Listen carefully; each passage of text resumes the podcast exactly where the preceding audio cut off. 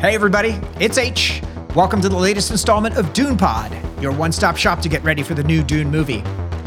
This week I'm joined as always by my co-host Jason. I was like, okay, okay, okay.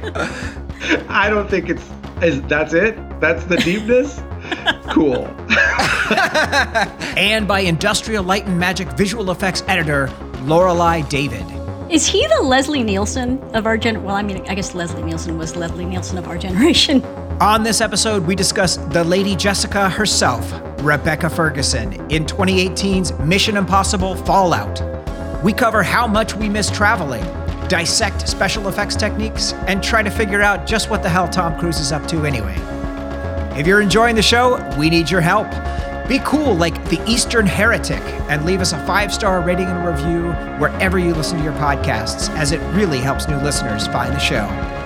And now, without further ado, Fallout. It's, I'm amazed. I've been at I L M. It's been, um, I've been here for twenty-two years in January. So I'm like, I'm a graybeard over there now. Yeah, for real. It. Do people tend to have like long tenures like that there? Not so much anymore. I mean, it used to be a lot more, um, but th- it's still a thing. I mean, we there's a ceremony that we do every year, and I, I wish I could show you, but it's in the other room. I'll show you afterwards. But we get a when you've done twenty years, there's a whole ceremony, and then they give us a little statue, and it looks like three P O, and he's standing like the Oscar. Oh my god! Oh nice! Oh my god! And it's you know it's got my name engraved on it, and it's yeah. it's just nice. But it's nice. I mean, it's like it's a family there because we've all been there for so long. And mine is literally my family because Michael works with me too. Oh wow! And then Jules went to the um, Lucasfilm daycare, mm. so he went to preschool at I L M. Oh my god! So were you at Kerner? Yeah. That's amazing. It's been crazy because, you know, I was at Kerner and it was like there were maybe a few hundred people, and now we're a global company. And it's insane to me because it used to be when you train somebody, you would be able to like talk to them and like sit down with them. And now you have to like write all this documentation and make sure that it's understood by people in Singapore. And it's, right. it's been crazy watching this evolve over the years. I don't think I know what Kerner is. Sorry, that's the old uh, location in San Rafael where I L M started, I guess, for Empire? Original, the original New Hope was back down there. It was in Van Nuys. And then, yeah, I think for Empire, it moved up to San Rafael. Right. There's a very nondescript set of buildings that are in San Rafael. I drove by it yesterday, and I was like, oh, there it is. I miss that place. I mean, you know, it was like so janky and full of history when we were back at Kerner. Right. Did you ever get the Pixar tour? Yeah. Like, were they... That's a good tour. Well, I mean, I get a... Uh, my yeah, friend yeah. showed me around, so I don't know if there's like a... Yeah. It's like where they show you, like, the secret rooms and stuff. Because they have, like, secret rooms built in. They're little tiki rooms. Yeah. Oh, yeah. Mm-hmm. Yeah. Yeah, yeah, the tiki rooms and stuff like that. That's a good... That's a, that's an all-time office tour. Uh, but you, I, I L M would beat it for me. I just... That, that, would, that would be the pinnacle for sure. It's just kind of cool, because we have, like, all these props, right? Like, we have yeah. E T. We have... Uh, Yoda. Yeah. My sister-in-law was at Skywalker Sound. Um, and so got to go see a bunch of movies over the last wow. couple of years at the ranch. And it's just amazing. I'd, I'd been there before. It's just such a cool yeah, space. That's a great place to see. I mean, oh my God, that theater is amazing. Yeah. That's like a reference. See it in the ultimate reference theater. For sure. Yeah. The Stag. Well, I, I saw, I saw uh, episode eight there. Can't remember if we saw episode nine there, but like all the Avenger, the recent Avengers movies, all that stuff all all played there. It's great. Nice, nice. That's a great theater. I just wish it wasn't so far up there. Like I love, mm. you know, I used to be able to go up there during lunch when we were in San Rafael, but now we're right. so far away that I haven't been there in forever. Because where do you, wait, where's the office now? I missed that. It's in the Presidio. Oh yeah, yeah. Okay, cool. Yeah, the Letterman campus. Yeah, I've seen the I've seen the Yoda statue there. I had a, a friend who had a startup in one of those op- in one of those office buildings there. Yeah, yeah. There's a bunch of tech stuff in the other buildings. I'm I'm in San Anselmo, so that's where I live, and so we're very George heavy. He's like you know right right around the corner, uh, and then we got the Yoda statue and the Indiana Jones statues in our public park. So pretty good. Yeah, I mean I'm I'm grateful that George brought you know everything up to Northern California because otherwise we would all still be. Yeah. Hollywood, Van Nuys. Yeah. That's right. Well, let me just ask, what does a uh, visual effects editor do exactly? Exactly? um, Roughly. I like to say, um, to put it in the most nerdiest terms possible, that I'm a protocol droid between visual effects and editorial. Okay. Because I can I can speak visual effects and I can speak editorial, and they need to somehow be able to communicate with each other when you're when you're on a movie. Um, it's a lot mm-hmm. of like project management, but it's also a lot of technical skills are needed. Because um, there's a lot of technical things that you have to know on both sides. Um, it is definitely one of the more technical aspects of editorial. Because when you think of editors, you think of, you know, oh, we're cutting the movie. But there's a lot of backup support. There's a whole army of people that are making sure that everything runs smoothly. So I'm mm-hmm. part of I'm part of the army. That's amazing. Amazing. And it's it's great if, you know, if you want to work in movies and you're O C D, it's perfect. You know, we're doing this because we're really excited about the new Dune movie. Um, and Danny has clearly established a track record, whether it's Sicario, Arrival, Blade Runner twenty forty-nine. The guy is good at doing effects movies, but also keeping them super grounded. Um, so I'm kind of curious your take on that approach. I think I'm re- I'm really excited. Actually, so you guys got me all hyped about Dune because I wasn't really thinking about it. Yeah. And then that's what we do. That's awesome. I think more people need to be hyped about that. But the funny yeah. thing is, before uh, before I talked to you guys, my friend that we're in we're in a quarantine pod with another family, and uh, my friend mm-hmm. Chad, who's in the other family, he had started reading Dune pretty recently. And he was like, mm-hmm. oh my gosh, I forgot how awesome Dune is. You got to read it again. So I started reading it again. Oh, wow. Mm-hmm. And I love it. I forgot how much I loved it. Killer. Oh, great. That's awesome to hear. And Rebecca Ferguson, I think, is going to be an amazing Lady Jessica. I think she's so perfect for it. Yeah. Hell yes. She is really perfect for it. So had you read Dune before? Or is this your first time? You read it before. I read it in high school. Yeah. Mm-hmm. Don't remember much. But in college, in our dorm, there were these two guys, Gabe and Dave. And anytime you walked into their room, no matter what time of day it was, it was either Street Fighter or Dune. Dune was playing. Yeah. yeah. Oh, my God. So, Classic. yeah, I watched Dune a lot that year. Oh, my God. That is awesome. Well, well, Lorelei David, thank you for joining us and welcome to Dune Pod. Thank you. I'm so excited. Yeah, we're really happy to have you here. Uh, and tonight we are talking about Mission Impossible Fallout. Um, a, a just an unbelievable action movie and and just a really a really fun ride, and starring uh, Rebecca Ferguson. Um, so she's she's pulling us to this film, and it's just great to see her performance in this uh, and others. So we'll get to that in just a minute. Oh man, hold on! I think I'm going crazy. I've got like some extra audio feedback or something. Don't go crazy. We don't need that. Last week, Matt really lost his shit. Last week, he really like he really kind of came unglued. He like both he chanted in Old Irish. And he also confessed that he listened to the full Mueller report while running or something. Like he's just, all of his That's lunatic true. vibes came out last week. I heard that. I heard that. And yeah. I liked your, yeah. I liked, Jason, I liked your Doctor Octagon reference. That was pretty. Oh, thank you. Made me laugh. Yeah, Matt's Matt's kicking himself for not dropping in the, uh, the I sent him the link to the audio, what like what lyric I was talking about, uh, but it didn't it didn't make the final cut. Oh, it's so, making the cut it, right now. Like, making, oh, okay. We're listening to it's it right now. Gauge, antifreeze, octagon, oxygen, and aluminum intoxicants. More waste up, low blood cells in your face. React with four bombs and six fire missiles. Armed with seven rounds of space doodle pistols. You may not believe living on the Earth planet. My skin is green and silver, forehead looking mean. Astronauts get played tough like a ukulele as I move in rockets. It's being put into the super the super cut. That's right. No, it's gonna be put right here. Okay. Oh, good. Perfect. Good. Yeah, we'll get into here. Love Doctor Octagon. Uh, so, uh, killer. Well, so so just around the corner, we'll talk about Mission Impossible Fallout next week on Dune Pod. Very excited. We have Emmy-winning director and producer Rob Schroeder, who is going to join us to tackle Denis Villeneuve's twenty thirteen masterpiece, Prisoners. Oof. This is an unbelievable movie. It's very intense, uh, but it's Hugh Jackman and uh, Terrence Howard and um, I almost said Terrence Malick. It's definitely not Terrence Malick, uh, but Terrence Howard and um, Jake Gyllenhaal, uh, David um, Dastmalchian, and um, and Roger Deakins as the cinematographer. So just an absolutely beautifully filmed and, and really great movie. So that that's next week. So exciting. Yeah. All right. So how about we just get down to a little bit of Dune news? Would you like to know more?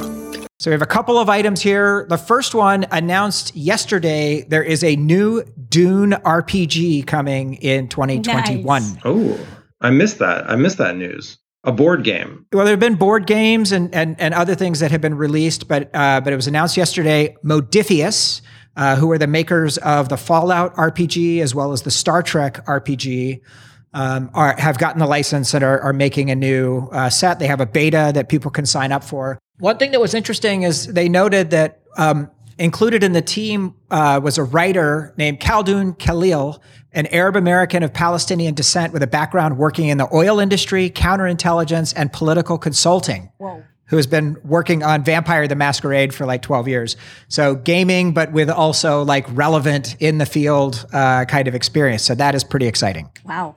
Exciting. Uh, I guess I would ask, what would each of your uh, character choice be if you were gonna if you were gonna choose a character in the Dune universe to R P G, knowing nothing so far, or or class, I guess, Lorelei. or class, yeah, you go yeah, first. roughly. I'm gonna, I'm gonna think. Uh, sure, I'll go for um for I'll go for like a uh, a ducal uh, heir of some kind, mm. like getting getting involved in the struggle uh, and and playing politics in the Lancerat and figuring out how to move from there. I'm getting all jazzed about Bene Gesserit, so I'd have to, like, yes. I don't know, be with some politician that I like, I guess. I don't know.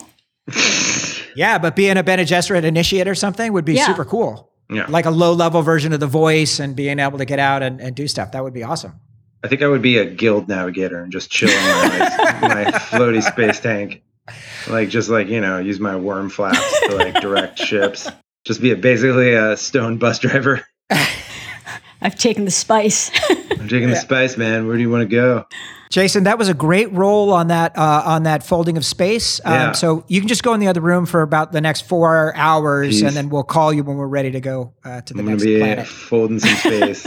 uh, so excited to see that. Um, we'll have a link to that in the show notes so folks can check that out.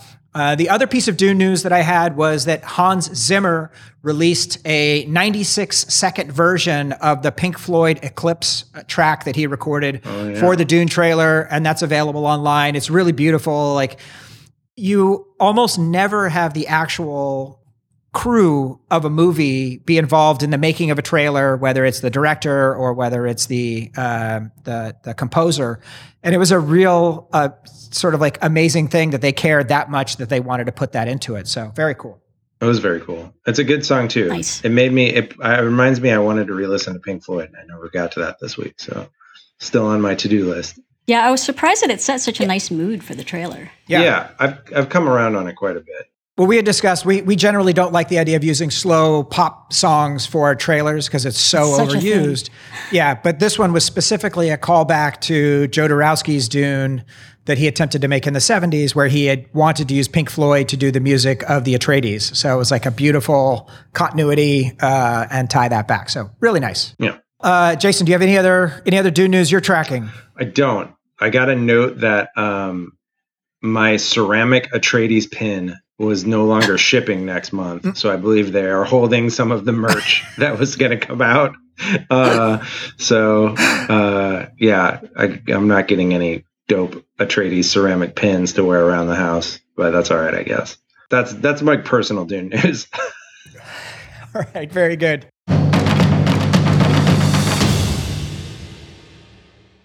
right. Well, shall we get down to business? Oh yes. Yeah. Light the fuse.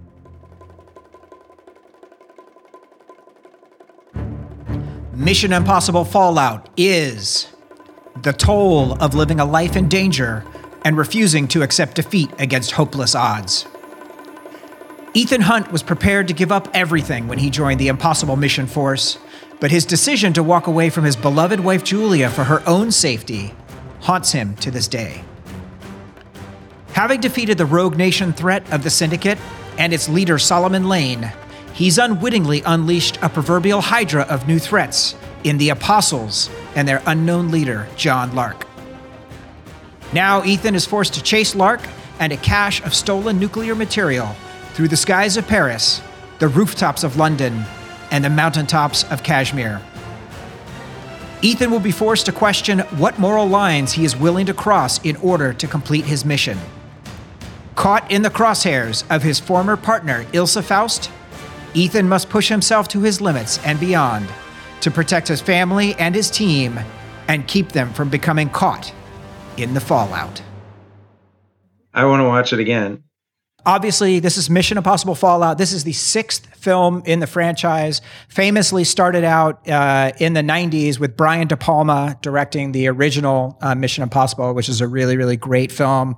A crazy John Woo mess. Uh, and then we had J J do a great job in three. Ghost Protocol was very good. Brad Bird uh, in the family. And then with five and six, this was uh, Rogue Nation and um, Fallout. Christopher McQuarrie coming in and writing and directing uh, both of these films.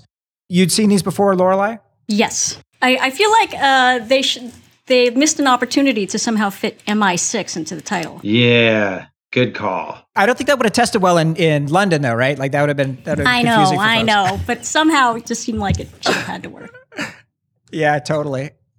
And then, Jason, you had not seen you had not seen this before.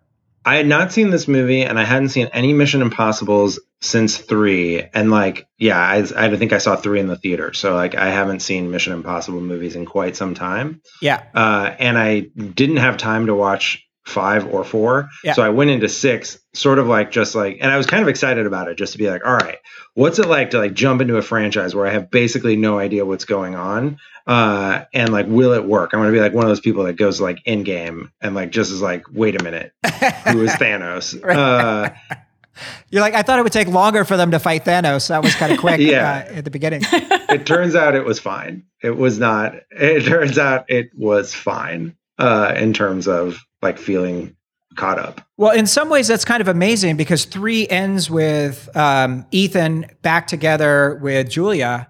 And right. then, uh, Fallout opens with this dream of them getting married by the villain Solomon Lane uh, from Rogue Nation. And immediately you have the idea that this is an action movie, but it also has this really strong emotional core that uh, that is the heart of that. And to me, that was super haunting, the nuclear blast, um, and even Ethan after the moment that he wakes up, just being really kind of off kilter um, and trying to figure out his bearings. Yeah. Strong opening. Anytime you can open a movie with like a wedding that concludes with flesh being blown off the face of the main character, you're really kind of opening with an exclamation point. Good start. I, I, but I like didn't remember. I really didn't remember who the actress was. I knew Tom Cruise was in this movie for sure. Okay. Uh, and like, so I didn't, I didn't remember that that was a lady. And like, I also for a, a little bit of the movie, didn't realize that that was a different lady than uh, Rebecca Ferguson. Uh, Rebecca Ferguson. Okay. Um, so it all made sense eventually, but like, yeah, I was just, I was really going into it with just, just nothing. And I started like, as it started, I like kind of pulled up the Wikipedia for like Mission Impossible Five. I was like, wait a minute, seems like something we'll have to, right. But it, it was, it was too long. So I didn't read it. I just, uh, I just pushed, I pushed ahead. Yes. Too much has happened. Yeah. Well, I thought that was uh, I thought, I thought it was a great a, a great opening there, and then we cut from that to um, basically exposition scene. There's like a two minute scene of like all the knowledge dump, and so this was for you uh, to explain what what you had. It was helpful, yeah. But it is kind of like Dune in terms of like massive high bandwidth exposition all in one shot. You know, you got the syndicate, which he stopped, and then you've got the apostles, and they're going to get John Lark, and there's a nuclear scientist and. It's interesting, both five and six feature nuclear scientists who have written manifestos who are trying to blow up the world. Uh, so what's going on with nuclear scientists, Lorelei? What's your what's your thought? I don't know. I think we have to keep them from writing manifestos. I think yeah. How do we do that? Like what like do they need to be watching more movies? Hopefully. um I you know, the one thing I really like about these Mission Impossible movies is that like, you know, they're always trying to take you on all these different turns. So they, they're so good at exposition. Mm. And I feel like that they're able to do it without making it feel like too hammy. Mm-hmm. And that's really a testament for like the yeah. actors and the, and the script writing, right? Yeah. And you always have, I mean, the hallmark of, of Mission Impossible is this really cool opening mission assignments and the the the device. In this case, it was a book that was Homer's Odyssey um, that was indicative of the journey that he was that he was about to take. And so that was like that's pretty funny, by the way. So I got I I, I want to say like I got really deep into this movie, like despite not uh, despite not having like okay. seen anything about Mission, but having no attachment to the franchise. Okay. Um, But I've I've watched all of the extras, and I just concluded the D V like the director Tom Cruise wow. commentary as well. Oh my wow. God, really? Um, wow, wow. Yeah, I got really into it. I have a lot of theories about Mission Impossible that are going to come out during this commentary. Uh, I cannot wait to I cannot wait to hear them. So one of the general themes in watching the making of stuff is like a lot of it is just about like praising Tom Cruise. Like it's just like how how great Tom Cruise is. Um, and like the part about Homer's Odyssey is amazing because Tom Cruise has this line in one of the featurettes, I forget which, where he's just like, Homer's Odyssey. That was an important detail because it stood in for the movie as a whole because it is an odyssey and it is epic. And I was like, okay, okay, okay. I don't think it's, is that's it? That's the deepness? Cool.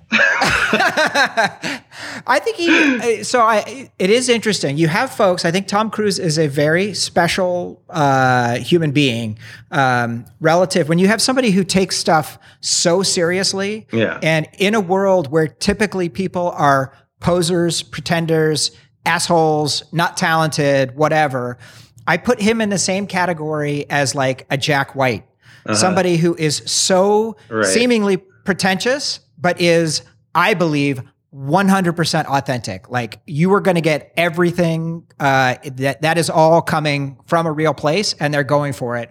Um, so I, I think that's a I think that's a really cool item. Yeah, I feel like he really believes in his work. Like it, from what I understand, like on set, he's just such the perfectionist, and he like always hits his marks, and that's why he's so good at doing his yeah. stunts, and loves his crews, which is. Cruise loves his cruise. He loves his cruise. That comes yeah. through in a lot of the featurettes. They love him, particularly all of like the technical guys, like all the stunt guys, all the camera guys that he works with. They're, they're just in awe of him. Yeah. I do want to like, whist- so like not to, not to like sort of tip my hand, but my theory about this movie, about Mission Impossible. Here we go. And, and it's not really a theory. They say it, they say it explicitly. They say it explicitly in the featurettes repeatedly. The people who made this movie believe they are the Impossible Mission Force. Like they believe that the making of the movie is, is the impossible mission that they, yeah. is the mission that they were given if they choose to accept it. Yeah. And the, and they, they make that joke a lot. Like yeah. when they're talking about it, it's like, that's just what we do. It's Mission Impossible. Like it seems impossible, but we find a way. And there's lots of stuff that like happens during the making of the movie where it's like, they, they like have some ridiculous technical challenge and they solve it in some absolutely preposterous way. And we'll, I'll, I'll cover some, we'll cover some of those as, as the movie uh, unfolds. Yeah. Um, but like Tom Cruise believes basically it, it's one of two things. It's either Tom Cruise believes that he's Ethan Hunt, like he's like this superhero that like is, is saving the world, which is yep. explicitly something that Tom Cruise has said. Um, or, um, it's, uh, or it's that this movie is only sort of nominally about Ethan Hunt. And what we're really watching is a Tom Cruise movie. It's a movie about oh, yeah. Tom Cruise. Like the fact that he's playing a character named Ethan Hunt is sort of academic. It's really about Tom Cruise doing all of this ridiculous shit, like as practically as possible. Well, I love the thing I love about these Mission Impossible movies is I really feel like he does these at the beginning. He's like, all right, where do I want to hang out? All right, I want to hang out in London. I want to hang out right. in Paris. Here's the new skill I right. want to learn. I want to learn how to fly a helicopter. Right, right, right. Right, totally. Exactly. Exactly. I'm going to learn how to fly a helicopter. Like they say, a thing about the Paris thing is they say like they were shooting something for one of the previous movies and they're like, oh, that's a cool street in Paris. Let's go back to that one. And they right. wrote like the movie around yes. like being able to get back to that street.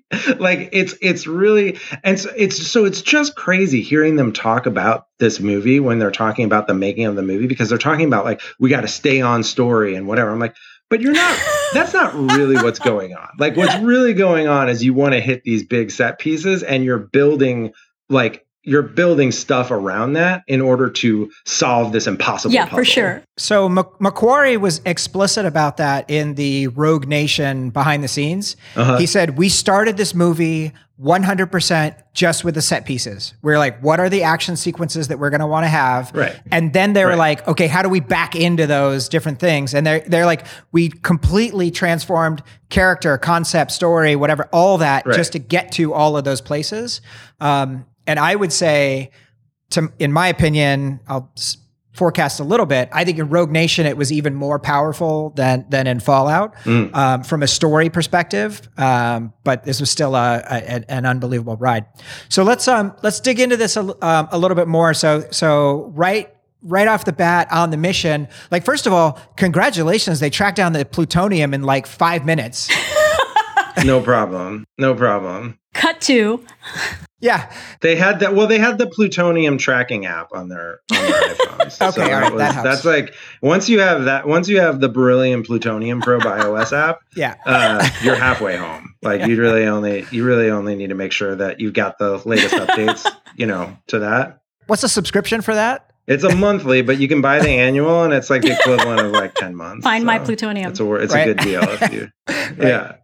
Uh, that's awesome. Uh, so it, it goes wrong. They the the the apostles get the jump on them. Luther is almost killed, uh, and Ethan has to make the choice whether to save Luther um, or save the plutonium, and he chooses uh, Luther. So I will say, I want to not get all the way into D P work uh, this early, but this scene was really lens flary to me. Mm. I got a little nervous as I was, as I was rewatching it, um, just because I was like, I, there was just something that felt kind of, uh, kind of odd about that. Did you, anybody else notice that, or is that just me?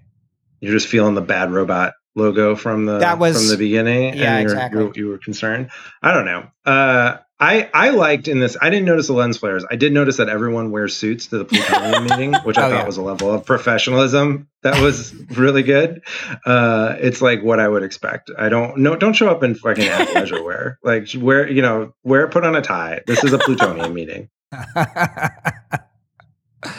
uh, so having lost those uh, those plutonium, we get to the nightmare scenario, and we have nuclear attacks that had been carried out around the world. One in the Vatican, one in Jerusalem, and one in Mecca. And so this is like a total nightmare scenario. Tom is, you know, like distraught, and, you know, we have Wolf Blitzer uh, delivering the news, and the scientist, uh, you know, wakes up and he's in the hospital, and he's kind of very excited that his, his nightmare scenario has been pulled off. Um, and they basically interrogate him and threaten him until he agrees to give them what they want. This is, of course, Lorelei, as you called out, this is the first of the of the fakes uh, or the twists. Um, but I thought this one was really fun, and and just super enjoyed it. Yeah, I really I really liked it. I, the whole thing where like the walls just fall away, like I that's mm. so dramatic, yeah. and it's absolutely something they don't need to do, right? Like, like they got this right, guy right. like in a in a gurney. You know, like, you already got his information. Now you're just like it's it's just a fuck with them. Guess what? Not only were we fucking with you, we were fucking with the walls that fall away. Yeah, and his reaction was great. He was like, he he was completely rattled. Like, he did not understand what was happening. I wouldn't either if the walls were falling away. Yeah, exactly. I thought I was having a breakdown. It's yeah. like, wait a minute, I didn't nu- nuke the Pope. That's another strong movie. If you can, if you can both melt the face off of Tom Cruise and also nuke the Pope before the credits show in your movie. Yeah. I mean, you're really doing something. You're cooking. I mean, I get like, this is from the director's commentary too, which is like, they basically wanted to like delay the start of the movie and see how much they could get away with, huh. like before the credits of like, you know, kind of tricking people into thinking like, oh, we're down this path. And then they like do the classic Mission Impossible head fake right. thing. Like, now you're in the movie, you know what it is. That's cool. Credits. Um, which I, th- I thought was great. And like, that's like sort of what excuses the, the ridiculousness of having a, a hospital room with fallaway walls. Yeah. I also do want to know how many spots, how many credits, what's Wolf Blitzer's I M D B look like? Basically, like how, like how, I feel like this happens a lot. Like you, you got to get Blitzer uh, right. to do a little fake news a fake news hit. He's got an agent probably. That, like, oh yeah. Just, like, just, he just bangs out like seven of them on a, like a, on a weekday in the, in the C N N set. And then goes back to like actual, the world being destroyed stuff going on. Yeah. yeah. He's like, this is easier to deal with actually. Yeah. Yeah. So, so that was a great, uh, a great twist there. The credits were awesome. The music uh, here is, uh, is very good um, through this entire, uh, through the entire film, but coming out of the credits, you've got our first reintroduction to Alec Baldwin as Hunley, um, who is the kind of like the, um, the one giving all the grief uh, to the Mission Impossible Force, Impossible Mission Force in the last movie. He is now in charge of the Impossible Mission Force. And I just thought he was great. He looks great. He was very svelte. Uh, and like yeah. just his presence was, was really fun and, and energetic. I love him so much. I, is he the Leslie Nielsen of our generation? Well, I mean, I guess Leslie Nielsen was Leslie Nielsen of yeah. our generation, but I feel like yeah, he can, he can do both those roles, super serious and then Jack Donaghy. Yeah. That's a really good call.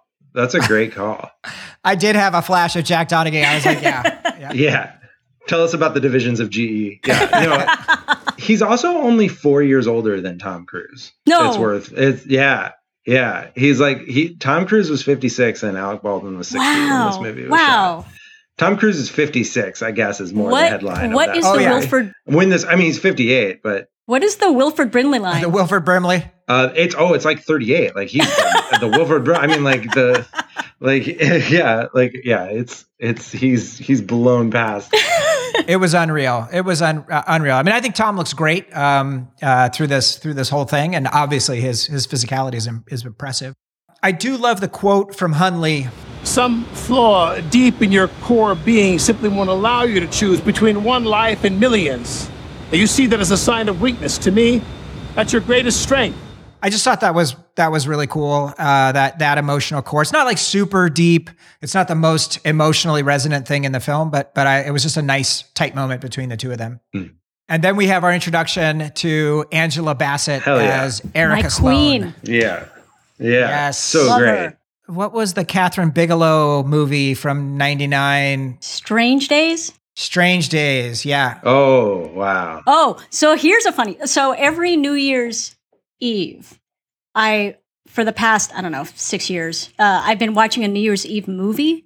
So like the first yeah. night, the first time I did it was Harry Met Sally, and then it was Trading Places. And for this year, because I was feeling so dark, I watched Strange Days. Oh my God, what a great movie. Yeah, how was it? How'd it hold up? Uh, it's it's really good. It's I mean, it's so funny because it's like, this is what cyber is going to look like in the future. And it's like, no, right. that's totally right. not what it's going to look yeah.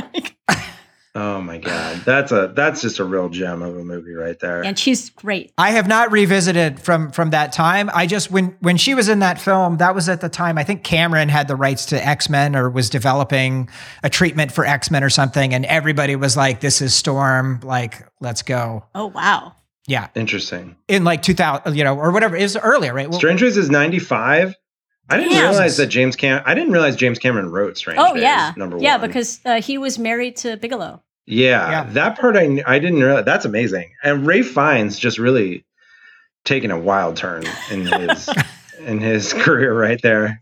I mean, I guess he played Voldemort later. We might have to put that on the list. I would love to. I, any excuse to watch Strange Days. Okay, love Lorelei back to cover oh, it. Awesome. That'd be great. Yeah. There we go. Totally do that. Yeah. So, uh, so Erica basically shows up. Erica Sloane shows up to say, "Hey, the C I A plane. You got to work with us, and you have to take John Walker, who is her, her like lead badass C I A uh, guy, and that's Henry Cavill, um, star of uh, Zack Snyder's Justice League." So they go onto the plane to to go do their mission, uh, basically to go find uh, John Lark, the head of the Apostles. So that shot of the C one thirty mm-hmm. in front of the moon. Mm-hmm. Do you remember mm-hmm. that shot? Yeah, it's a, that's the it's one of the few C G shots in the movie. Mm-hmm, mm-hmm. Oh, really? Yeah, yeah. I mean, like not one of the few C G shots, but that's a totally C G shot. Like there, that plane is not real. That that whole movie, there Got is it. there is some form of visual effects in every shot of this movie. yeah, yeah, yeah, t- totally. Oh, yeah. yeah, I, I, yeah, I, yeah. And, and I actually I want to talk about that with respect to the Halo jump in particular, oh, uh-huh. because like, that's like, that's like one of the conceits, which we're now at. So like, let, let me say two things. First of all, the idea that they have like John Lark's R F I D code, but they don't know anything else about him just seems like completely wild. Like they don't like, like they have like this one very identifiable thing. Like he registered for this party. They know exactly who it is. They've got the code. They don't know literally anything else. Like what he looks like, right. you know, where he's born. Okay. I guess. I mean, unless, unless Walker planted it. Yeah. I mean, sure. Like at this point, it's like getting into like a schizophrenic theory of like reality. Like, okay. Point two is point two is that they, They have to get to this party in Paris, and the the the way they choose to get there is by jumping out of a plane from twenty-five thousand feet. I, let me tell you something. That party takes place at the Grand Palais. Uh, I've been to the Grand Palais. You can just walk in the door. You don't need to halo jump onto it. Uh, like Paris is a, you know, a city you can just go to. Like it doesn't require, like if you're, no matter who you are, you you don't, you can, there's many ways in. You can take a train and take a cab. You could bike in, but you don't need to like jump from twenty-five thousand feet onto the building you're going to. Like onto a glass roof. Like that's doing a lot. Unless... Unless you want to do a live action Halo jump. So let's just talk about this. Let's talk. Let's talk about this. Yeah, yeah. Well, let me just say, I want to say one thing. I did note that there was a, a one long shot of Tom. Like he stands, there's a shot of him standing. He walks to oh, the back yeah. of the plane and he's kind of standing there. And then they cut to him, like right next to him as he walks all the way back up, mm-hmm. talks to Walker, tells him they need to cancel that. Walker's like, get out of the way, I'm going, and does this, does this thing. And then he goes back, he jumps out of the plane, and Tom goes, and he jumps out of the plane. And that's the shot where you yeah. are below him and you see him going. Mm-hmm. That is all real. Humans jumped out of planes to make that shot. Yeah. Yeah. Yeah, for sure. Correct. That is incredible. Like that is, it is. That's just an amazing concept. There's a behind the scenes thing that I've, is on the internet somewhere that I think uh, made the round. I think Todd Vaziri, my friend Todd Vaziri, who we should talk about because he knows we will all things V F X. Yeah, but um, it it shows like them doing that shot and the the skydiver mm-hmm. cameraman. That is insane. He jumps out backwards. Yeah. yeah, I mean, I guess he jumps off backwards.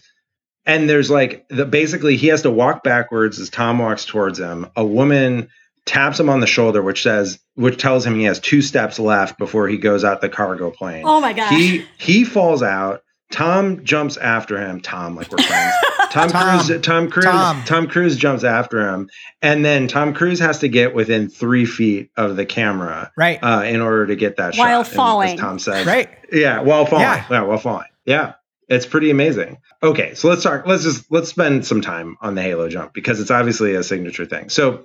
One thing to know, I just want to take a step back. This movie cost one hundred seventy million dollars to make uh, before marketing and distribution. That seems really cheap to me. Right. And it made me very excited for what Denis Villeneuve could do with two hundred million dollars. Because with one hundred seventy million dollars, do you know what the first thing they did to make this Halo shot?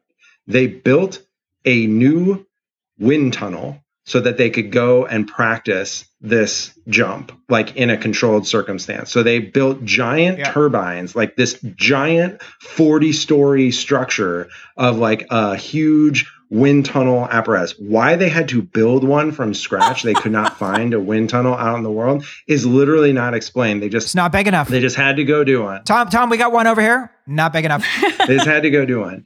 Okay, that's thing one. Thing two is they had to go... Uh, they had to get the cargo plane. Uh, they got the cargo plane from the United Arab Emirates military, uh, which is where this whole right. shot was takes place. Is in the it takes place in Abu Dhabi. They are not falling over Paris, um, right? Which is to say that anything to Lorelei's point, which I appreciate her bringing up, that there's not a shot in this movie that doesn't have V F X.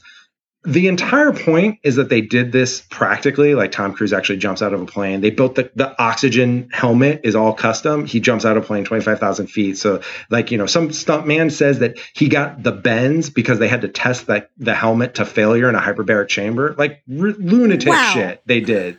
Like lunatic shit. Like they also... What is that credit in the credits? Like, yeah, yeah, dude who got bent.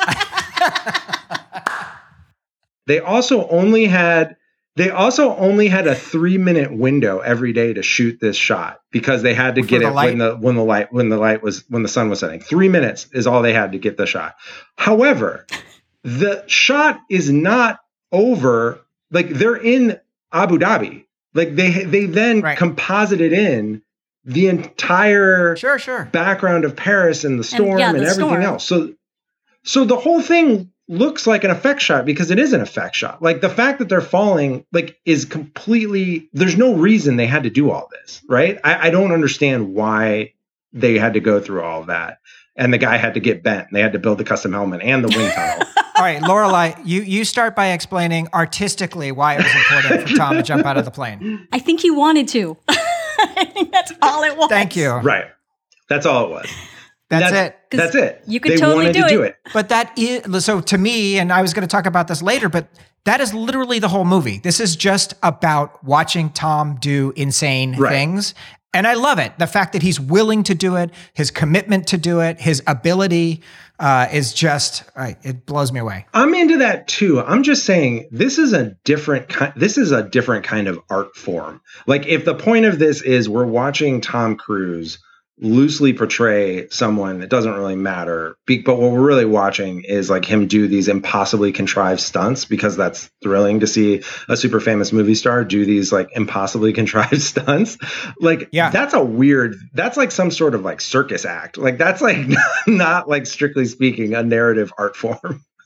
Like it's some other thing. The other thing it could it could be, which is a, a thought I had, is that they had one hundred seventy million dollars, some of which came from Alibaba Pictures, uh, to make this movie. And they also had this deal with the U A E military uh, to get this plane. This could also just be a money laundering operation, like disguised as a major motion picture. Like, I mean, like legitimately, like there's Occam's razor. I want to see, I want to see which contractors were brought in to build this fucking custom wind tunnel in like Abu Dhabi or whatever it was. And, and like, a, a, like ask like which, who, where was this money going to and from? Uh, because I don't think it's on the up and up. And then what happened to that when you, you don't think that they like, they built it and then, oh, we're not going to use it, so let's just tear it down again. Like some something happened to that wind tunnel, right? Right. Incidentally, th- they, in the director's commentary, uh, McQuarrie brings up the fact that people have questioned why they would do all this if they're just going to like visual effects in Paris as the background. And he's like, yeah, you know, you can ask that question, but the thing, you know, it just wouldn't look right. Like the horizon, man. And that's like all he says. And I am not, I am not a visual effects artist. I am not a director. I don't know anything about, I'm just a movie watcher, but the horizon, man, is not a sufficient answer to that question. It is ridiculous. Yes. I, Oh, I will stipulate that it is ridiculous. I will definitely stipulate. Uh, so, but I'm happy so, to watch it. So I'm happy edit. to watch it in all its ridiculousness. I'm happy to watch it too. Hell yeah. Hell yeah. Um, so, so as they're falling, you know, he's kind of fight, kind of uh, wrestling with Walker and trying to get stuff. So I love when the lightning goes off. Walker, what's the matter, hon? Afraid of a little lightning?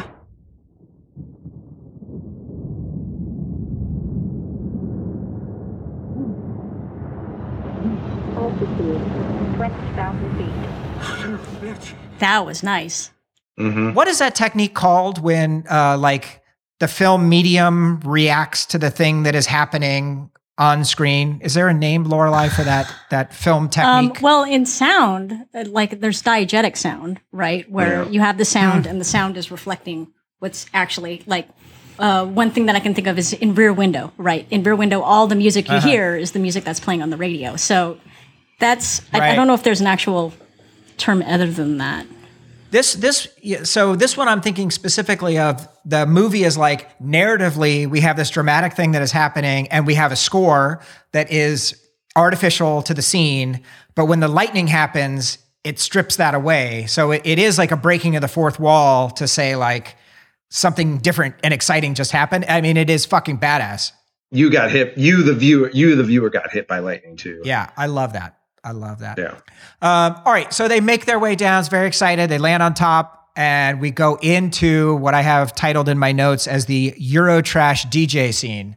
Can I ask, wait, before we get to that, like uh, Henry Cavill, like yeah. he's like, oh, it looks like you lost your oxygen can. Like he has like some kind of quip. Like uh, when, like that's like the only acknowledgement he makes of the fact that he almost died, which I thought was like a real dick move. Yeah. Wasn't he unconscious? Like, I was like, yeah, it's like, you're being real cavalier for a guy who was like, unconscious. And I'm like, what do you think happened in the last two minutes, my guy? Like you, you, you woke up alive. Yeah. You should be grateful. Yeah. Yeah. Yeah. We should be calling you Faller. Yeah. Yeah. He is. I mean, I, I, I had a note on that. Like Cavill's just a dick. Uh, oh yeah. You know, this, this character yeah. of Walker, um, through the, through this whole film is, is an asshole. Um, although that mustache, I will say, is pretty glorious. Really luxurious beard.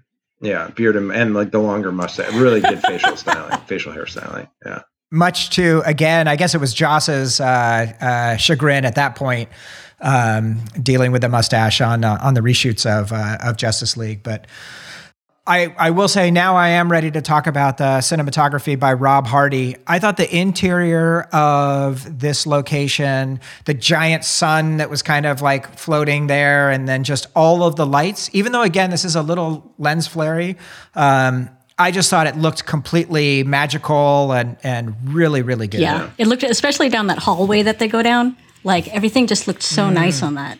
Yeah. And I, I like I like mm. how the different locations just look so different from each other. I thought that, that like you definitely yeah. knew, okay, this is a totally separate place than I was last time. Mm. I, I liked it. I liked it a lot too. This is like another thing about, I think, Lorelei, you made this point earlier, which was that like some some of the movie's driven by two things: the ridiculous stunts they wanted to do and the places they right. wanted to hang out. Uh, and I really appreciated during COVID, like when, you know, I haven't left like my neighborhood, let alone the country in, you know, two years or whatever. Uh, feels like a lifetime. I appreciated this movie as like a mm. travelogue of like cool places that I've, I've been that like, hopefully I'll be able to go back mm. to one day, of just like, it was sort of like Rick Steves Europe, but like, you know, with like a lot higher production value. Um, and like, yeah, I, I, I liked, I liked all, all of that of the part of this movie. I missed being around that many people. I, I normally don't like. Yeah. I normally don't yeah. like being in that. Yeah. I'm I'm not that tall, so I always get drowned out by people. But then I was like, I would be happy to be drowned out in this crowd right now. Totally. But that yeah. D J, like the look of that D J.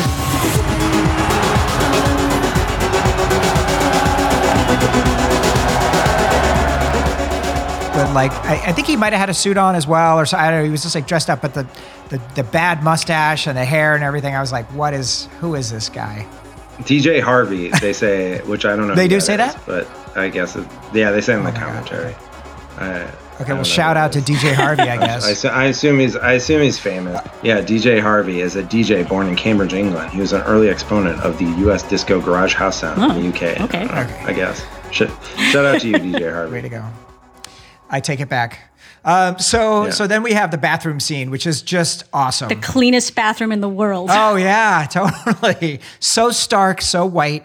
Um, uh, you do have a nice little moment of the John Lark, the target, uh, in the, in the room does give Walker a look just before the fight breaks out when Tom is looking off to the side. So that was an, you know, a little bit of the breadcrumb that, uh, that Walker is the bad guy. Spoilers. Mm-hmm. Mm. Um, so I thought that was really cool. Um, and then just the fight scene was really great. My favorite part, um, and one of my favorite parts of, of all of this from Fallout is the scene. Double fist pump. When Walker comes in. Double fist pump. yeah, just that. He's like reloading his guns. Uh, I was like, holy shit, that's awesome. It's amazing that it's, I mean, and like the thing, it's hard to go back to the before time, before COVID, before the pandemic, but twenty eighteen, like that was a real moment on the internet, mm. the Cavill double fist bump, uh, be it like, because it was a huge GIF and in the GIF you, you see that it's partly a reshoot. Yes. Because when he cocks his fist, his beard grows and his shirt develops a pocket square. What? Like a pocket. Uh, yeah, yeah, yeah. If you if you look at the GIF, I don't know if they fixed it since then, but in the GIF, like they he's the shirt that he's wearing at the start of the shot doesn't have a pocket, and when he cocks his fist, his beard gets bigger, and his his a pocket a pocket shows up on his shirt, and this created like I mean this was a real moment on the internet, so much so that he got asked about it during the press for the movie, or you know during like a lot they got like everyone like they were asking Simon Pegg about it, like what's going on with the sh- what's going on with the fist guy, right. and uh, and what Cavill's answer was is that um, he cocks his fist so hard. Yeah. That it forces his beard to grow. Yeah. Like it just is like so it's so serious that he's just like and his beard his beard just pops right out. It's like a to- it's like a Totoro uh, you know, making the the the, the plants grow. Uh, it's a yeah, similar exactly. similar vibe. Exactly. Henry Cavill, Henry double fist bumped up boy. Uh, I do. I, so I, I love all of that, that scene in the bathroom. I love, like, I do want to just question, do drunk guys hanging out in bathrooms in Paris actually sing La Vie en Rose? Or is that?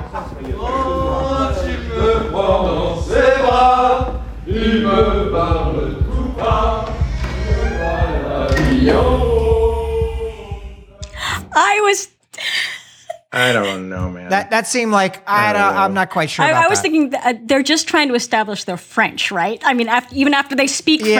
French, okay. Now we're gonna have them sing some Edith Piaf. It's a little bit on the nose, I think. Uh, but my question was, is like this club is packed. No one else is coming in the bathroom, no. right? No. And it's that clean. Like I just can't believe it's that clean. Like it really. It's very clean. It's a high class party. Yeah. This is definitely a high-class yeah, party. Yeah, it was a very nice party. All right, so uh, so in the midst of the battle, Ilsa shows up, and she shoots the guy uh, in the face, um, takes him out. Um, and mm. so this is the introduction in this film of, of Rebecca, and it's just great to see her here.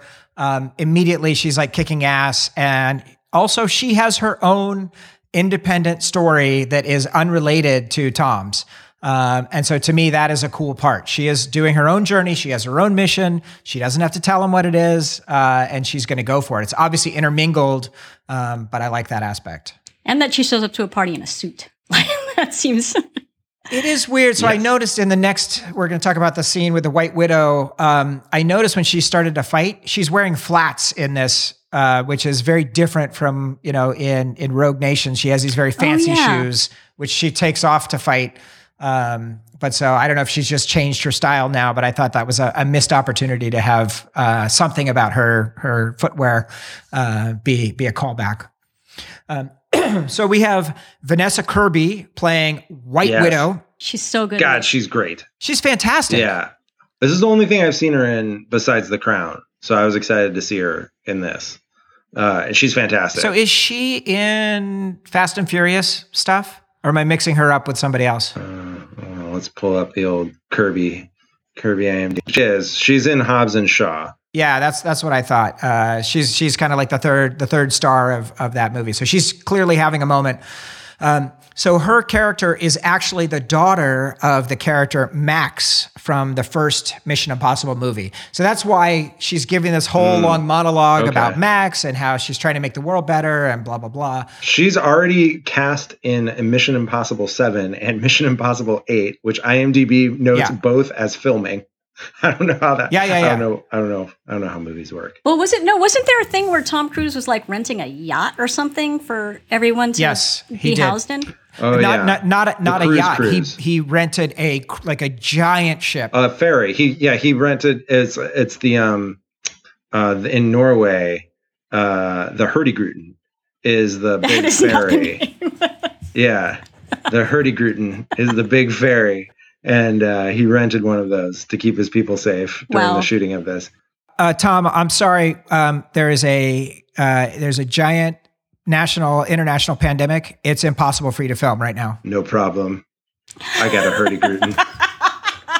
can't stop the can't stop it. I mean, another fact about this movie, besides it being a money laundering operation for the U A E and the Chinese government, I don't know who else. Uh, is that it's it had twelve months of principal photography. They were shooting this they were shooting this movie for insane wow. a year. Like I don't I don't know. Like I don't know what's going on. I mean, they they talk about it like when they talk about the movie, like major plot points were being figured out, you know, on the day. Like, is this we're gonna kill Alec Baldwin? All right, yeah, I guess this is the time. I guess the time like in which he dies. It's wild. It's wild. It's one way to go. How long, because there, there was a break in shooting, right? Yeah, there was a break his, in shooting. Yeah. So how long was that it, break? I only for? have the twelve-month stat. I know that they had, like, the break because, and then they had okay. to go back and do reshoots when, like, various people, like, both Tom Cruise broke his foot right. and Alec Baldwin had a double hip replacement. So, like, there's there's a lot of there's Ow. a lot of parts falling off the old wagon. Oh, and... And Rebecca Ferguson was pregnant. But Ferguson was seven months pregnant. What? You know, when they came back for yeah, she's in the in the fight scenes at the she's, end. She's seven. Yeah, she's hecka pregnant, pregnant at the end. Yeah. What? Oh my God! I did not notice that. That is for Which sure. Holy is another cow. reason that makes her the perfect Lady Jessica. Yeah. Yeah. Yes. Exactly. Yeah, she had the uh, the unborn inside her. Yeah. You know, they have a knife fight. I, I love the, um, you know, Tom gets tough with uh, the White Widow in there and, uh, and, and you know, says he's going to save her, get her out of there. And there's an awesome knife fight. Um, and then uh, she, they go back to her place where she Wait, has... one, one note, though. Oh, please. He, he says, he says, assassins have been sent to kill you. And they look around and they see some, some scary assassins. Dudes. Some bros. And then the assassins sprung into action. But, like, assassins time. have been sent... Yeah. Yeah. Assassins have been sent to kill you apparently means some dude is just going to lunge from thirty foot away right. with like a Leatherman utility knife. Uh-huh. And like, guess what? That's not going to work out well for him against Tom Cruise. Or or against Vanessa Kirby. I know, she's she can fine hold too. Her she's own, not man. Scared. She's got a butterfly knife. Yeah, Watch she doesn't out, need help. Yeah. yeah, yeah, yeah. She was tough. By the she way, I, I love. I was just going to say, I, I love the setting of the scene. Like it, it looks so nineteen forties glamour. Like this is another where yeah. it just like mm-hmm. looks like it's maybe from a totally different movie. I I love this. I love this mm-hmm. party that they were at. Her dress is incredible. Yeah. Like. Just like when she's giving the speech, there's just like a shot at distance, like of her back. And I was like, this is like a sculpture. Um, it's just um, the presence that she has there is really incredible. She's great. She's great. Yeah. So they go back to, they go back to her place where she has all of her gang uh, kind of getting ready, and they, they lay out the plan. The apostles have the plutonium, but they won't give the plutonium for cash. They will only give the plutonium for dun, dun, dun. Solomon Lane. So this is, Yeah, this is the mortal enemy uh, of of Tom that he gave everything in order to capture in Rogue Nation. Um, and so they do something here that is really, really cool. Um, and this is, again, this is back on the kind of the technique that we were talking about a minute ago. Maybe this, I, there's got to be a, a word for this, for this one. They, they have the scene of Ethan going through, um, breaking out Solomon Lane.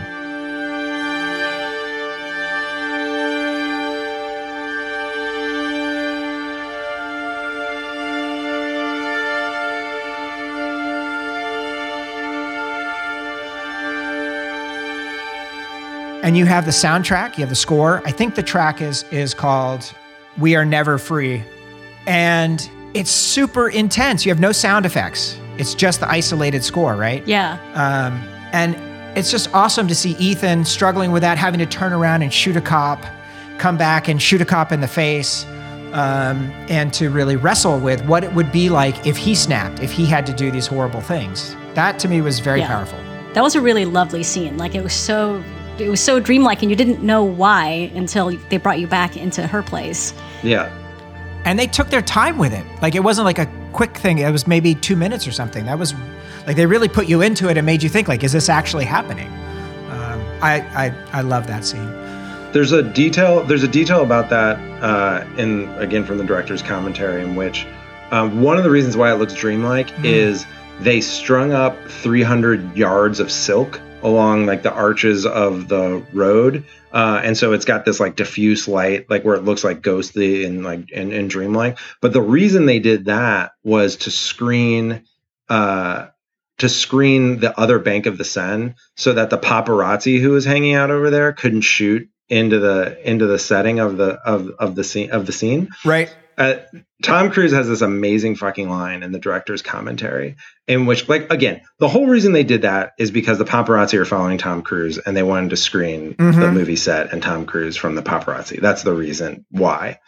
Tom Cruise, though, says that the reason why they set up the one hundred fifty yards of silk to screen the paparazzi off is because they had such a respect for Paris, the city, and the people of Paris, that they didn't want to show the people of Paris this alternate version of Ethan Hunt, of him being violent. And that wasn't, that wouldn't be wow. respectful to France, and that wouldn't be respectful to Paris. So that that's why they ended up doing that. It has nothing to do with the fact that Tom Cruise didn't want to fuck with paparazzi, and they didn't want, it was, it was about protecting the people of France. That's amazing. That commitment is just impressive. Yeah, they really, they talk about they talk about yeah. they talk about this a lot, because uh, like there's a whole nother scene in the direct, like they shot a bunch of the movie in New Zealand. The Kashmir stuff is in New Zealand. Yeah, and they do a whole like welcoming cer- ceremony with the Maori in the place where they're filming.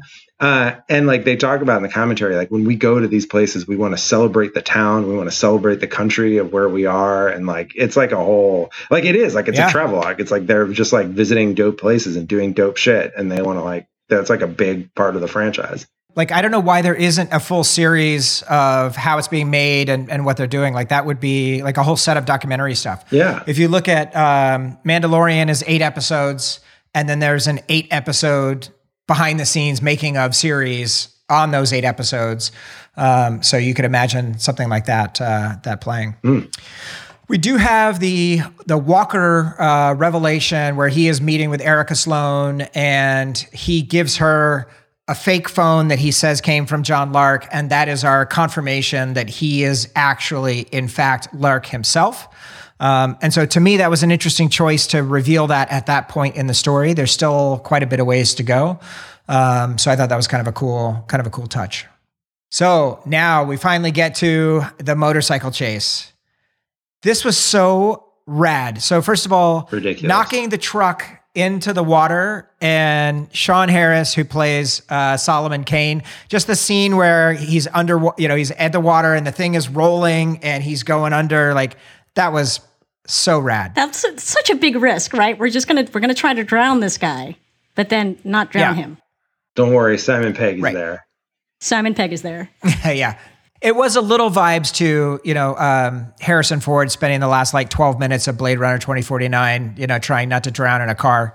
Yeah, I did get that vibe. Also, shout out to Sean Harris, who played Ian Curtis in twenty-four hour Party People, oh. which is one of my favorite movies. I haven't seen that in wow. a long time. Nice. I'm going to have to look it back at yeah. that. I have never seen that. Like, it's a classic. Oh, it's really but, good. It's yeah. really good. Um, so... Now we get to uh, just this, the chase, uh, and particularly the motorcycle chase, both for Tom and um, and also for Rebecca. So there's a shot where Ilsa's driving uh, through the Galerie de Valois, and she's driving really, really fast. And like the sound effects uh, as it's whipping on both sides. Ooh.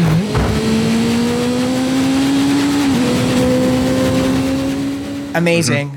Mm-hmm. And then the in her helmet, in her, her faceplate of the helmet, you can see like the reflection of everything mm-hmm. that's going on. Like, do you think any of that was real, or I'm guessing that was probably all I'm, digital? Right? I'm going to guess it was digital. Usually helmets are are added later because all, all that reflection, you're going to get the camera crew. I would think so. But speaking of helmets, they let Tom Cruise ride that motorcycle all around Paris on these like fucking cobblestones with no helmet on at all. Just like going flat out, like just driving himself around on a crazy motorcycle, doing motorcycle stunts. Good for him. It did give me vibes. Um, have either of you seen the um, the video, uh, the Rendezvous? No. Um, which it's a it's a video. I'll, I'll include links to it, um, uh, and I'll probably drop in some audio right now.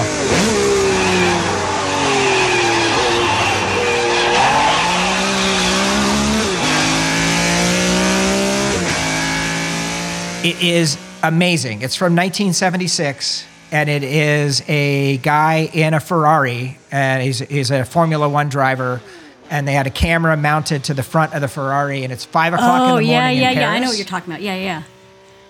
And he's just driving like eighty miles an hour through the streets of Paris, um, and it's there's no sound other than the sound of the car driving. Um, and it's all around uh, many of these streets, many of these locations that we saw are literally in that video. I watch it today. Um, so that is, uh, it's just awesome uh, to see that and to see them driving so fast and uh, crashes and everything is great. Mm. So then we have the scene with the female cop. They, Ethan manages to get away. The team's ready. They're all set. They're loading up into the car to go. And they, the garage opens and there's this female cop there. It was almost absurdist for a moment of like, everybody's like frozen look, looking at each other. Right. But right. to me, that was super powerful. I really liked yeah, that. Yeah, like it's funny. You would think that they would get caught in the act more often than just this one time. Right. And and they're so like just stunned. They're like, they're like nobody knows what to do. They really took their time with the scene. And so she gets shot um, and he has to decide whether he's going to let her get killed or not. And he decides to break cover, like basically throw everything to the wind because he is not willing to let this this one cop uh, be killed. So I thought that was that was a good touch. Then we get the second chase, which is even better than the first chase. Um, they are driving a nineteen eighty-six E twenty-eight B M W five series.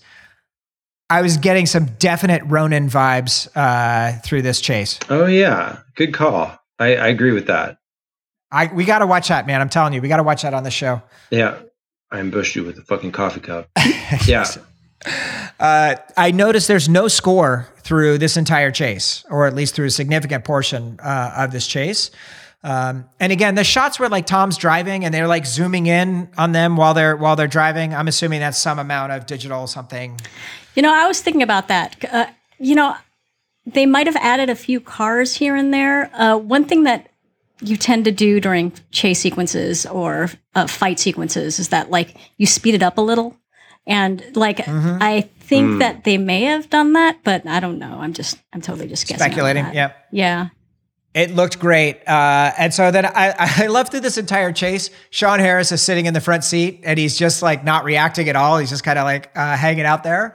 And then um, they're ambushed by Ilsa, and Ethan pauses and then drives right over her, uh, sending her flying into the air. Right.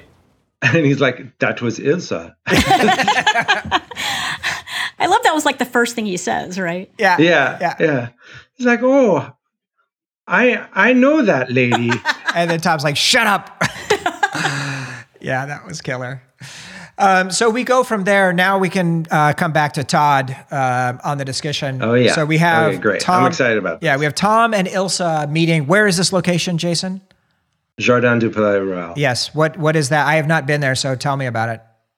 Uh, I'm also like the the Palais Royal is a, a royal palace that's not far from like it's not far from the Louvre, mm. uh, and uh, yeah, it has this garden with these like very um, you know very submet like French garden layout of trees. Incredible. Looks so pretty. Uh, yeah. Yeah. Yeah. So I think, uh, so Todd's uh, post that he was originally talking about was about the transition from light to dark um, and then, and then light again. And I think, was he saying that was being done digitally um, as part of, as part of filming?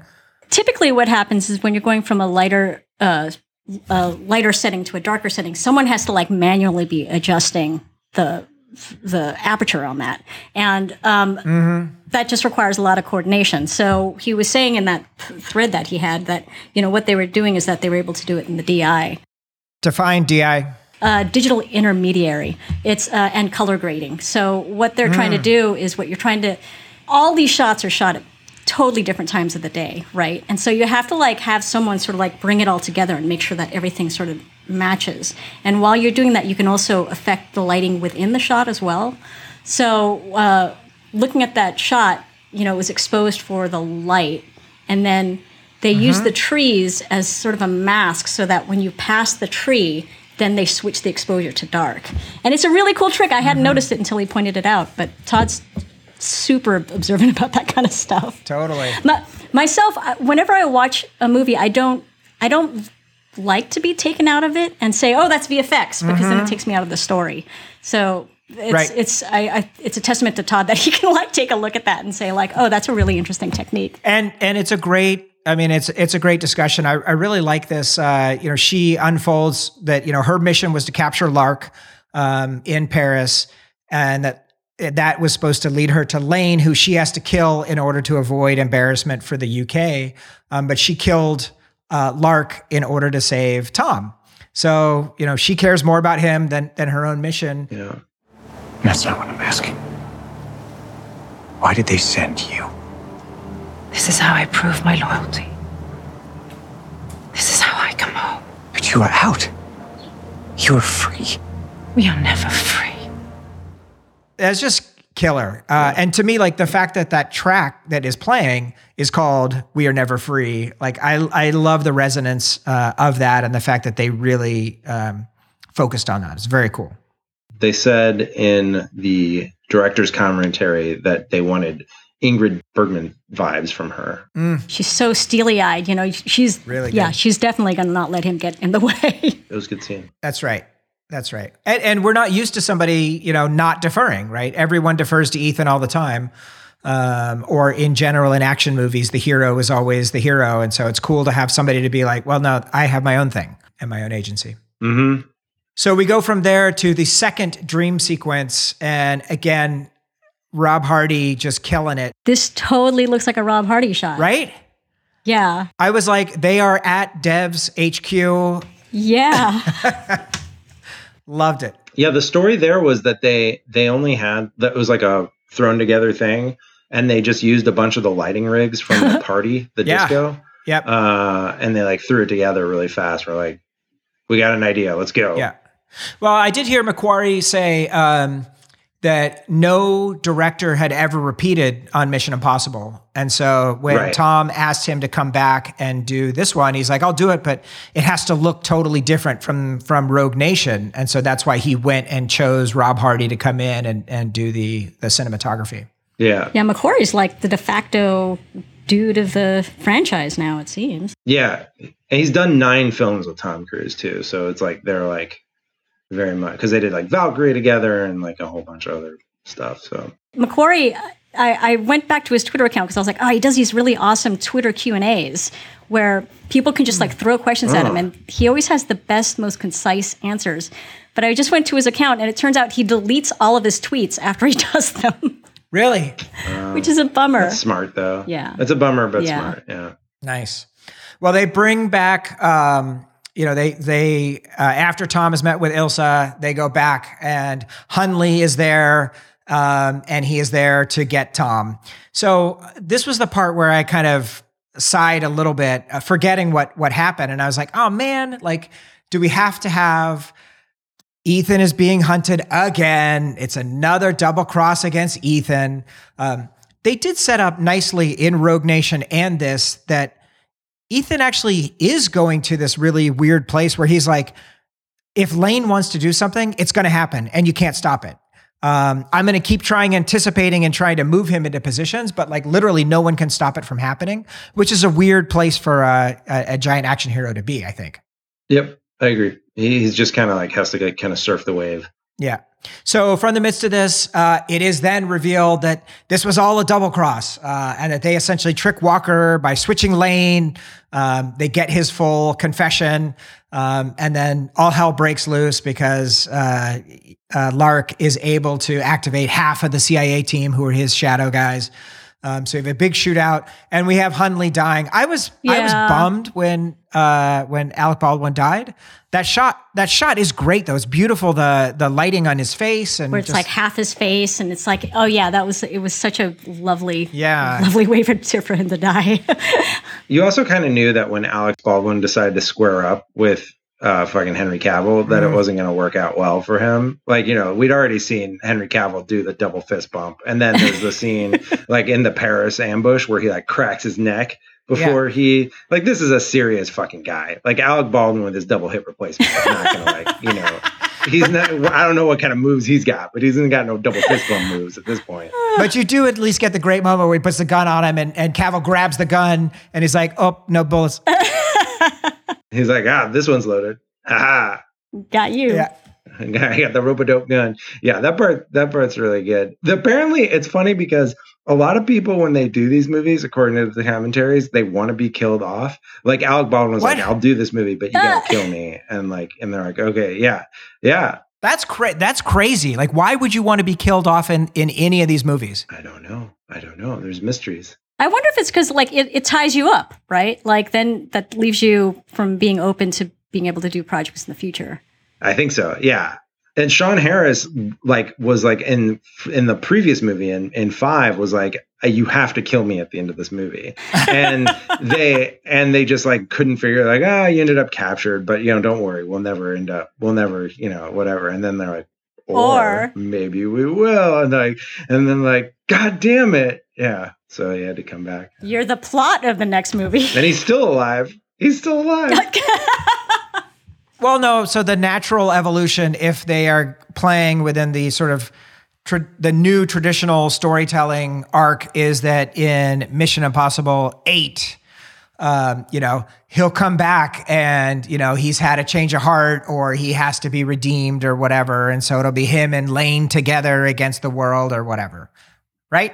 His IMDb does not list Mission Impossible eight, so there's that. That is good. Um, so now we have the chase scene and the running and the running and the chase scene. So I was so in love with this. Having him be in Saint Paul's, uh, which we, uh, April and I went to a couple of years ago uh, and checked out. It was just so awesome. Both the awkwardness of him walking around the floor. Really good. The whole thing where it's uh, they reveal that he walked into a funeral. Really good gag. Uh, it's great. Yeah, I love it. again, it's sort of just like, it's this fun, like, I was like, oh, London, yeah, let's, let's see the sights. The Tate Modern, Saint Paul's Cathedral. It's a shame yeah. they couldn't go to, like, you know, the Tower and see the crown jewels, but, like, whatever, it's cool. Like, you know, you can't fit right. it all in in one day. You don't want to tire yourself out. And hopefully we don't destroy these places during filming. Yeah, exactly. Exactly. So you have the long shot of him running and then taking a turn and then jumping from one building to the next building, uh, which famously he broke his ankle um, when he landed. And they have a couple of different shots that they have on it, but importantly, they the end of it is they switch back to the shot of him climbing up and over and hobbling past the camera because Tom was sure that he was going to get past that goddamn camera before he was going to stop and request any kind of medical attention. That is the top of what you can do.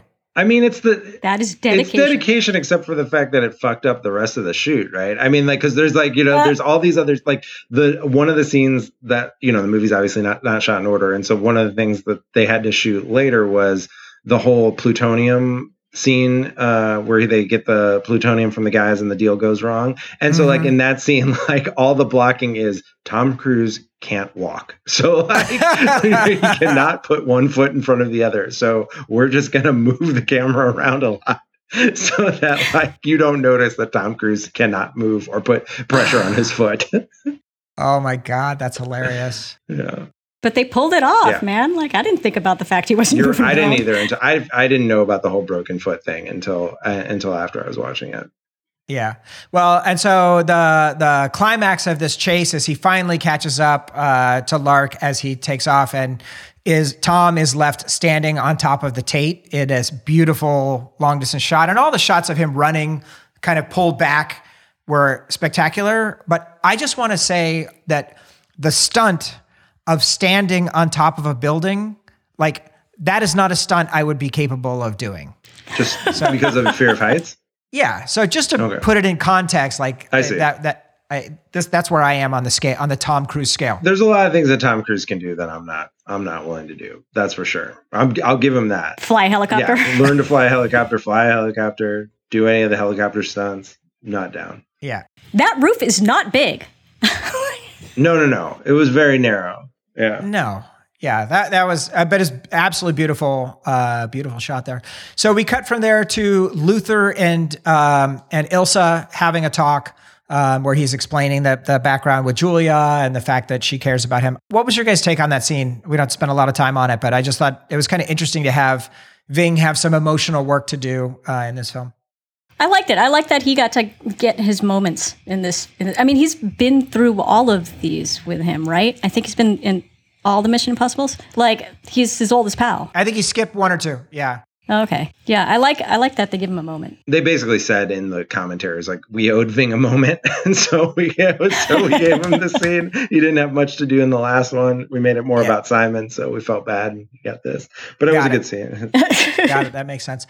So now we head to Kashmir, and we have Julia, the revelation that uh, that Julia, Tom's uh, ex-wife, who he you know sacrificed his marriage to in order to keep her safe after the events of Mission Impossible three. It was so great to see Michelle Monaghan. Um, I love her in everything that she's in. Bad, her performance in Bad Santa, mm. her performance in True Detective season one, mm-hmm. just forget mm. about it. And then Wes Bentley, I was like, weren't you just like a teenage boy and now you're a middle-aged man? Like, wait, what? Who's that? Is, the, is that her new guy? That's her husband. What was he in? He was in American Beauty. That was his first film. He was the kid in American Beauty. Uh, I mean, he was like, he was probably twenty-five at that point or whatever. Uh, oh, and he's in Interstellar. Oh, yeah, yeah. Oh, and he's in the, oh, he's in the Hunger Games as Seneca Crane. Oh, wow, yeah. Oh, yeah. This guy. Oh. Yeah, I, I just... It's got a whole He's thing got a whole going thing. on. I just wrote down eyebrows. Amazing eyebrows. I, I, my note, my note was my note, my note in my document is ex-wife has a guy with crazy eyebrows. So I love the fact that, um, you know, Tom is doing his thing where he is kind of like, as he's talking and he's making up a story and whatever, um, you know, she says he's on vacation and he's like, no, I'm, I'm actually working. And to send her the signal, she knows instantly that that things are in danger. Yeah, yeah. It's not good. And then they give a hug and he says, I'm so sorry. And then like, it's very tender. And then zero point two seconds later, he is sprinting. He just yeah. bolts. just bolts. And they all do, yeah, right? Yeah. Like- it would raise questions. Yeah, they all just bolt. It would raise questions. I think people might look at like four people who just right. shown up and just started running around like maniacs and be like, is something up? Is something Because they're on? In the middle of nowhere. Literally, yeah. Uh, so they do, they find the bomb immediately. So I did have a note, like Lane doesn't have anybody left to guard the bombs. Like they just, they're just sitting there. I mean, I guess he's guarding one in the house, but I was just surprised that there was nobody left to to, to handle that. You're gonna if we're gonna ask questions about like this part of the movie, like like let, okay, let, okay, let's fair. let's just throw out the fact that the theory is that they have two bombs. The bombs cannot be diffused separately because they've got this microwave transmitter. They have to be cut within two, a tenth of a second, yep. uh, or they'll each go off. But also, they have a detonator, and once the detonator is activated, the countdown cannot be stopped. Oh, right. There's that whole thing. but but you have to remove the fuse. You have to remove the key after fuse, it's started. Yeah, right. And then do the cut the two things. Now, let me point out that if you have a countdown that can't be stopped and a guy who's willing to die, wants to die at the place where the bomb's going to be set off, you don't really need a countdown. You just need a guy to push a button and set off the bombs.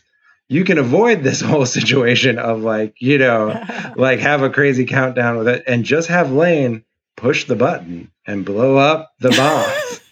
But, but, what if you want to have a helicopter chase? Well, then you gotta you gotta come up. Then you have a you have an impossible problem, and you need an impossible solution. And like literally, this is how they talk about it in the commentaries. It's just like, and and I just tell people, this is Tom Cruise, like I just tell people, we're gonna figure it out as we go. Some things won't make sense, but we just keep going. Just I'll I'm figure like, it all out. Right. Yeah. All right, all right, you go, you figure it out.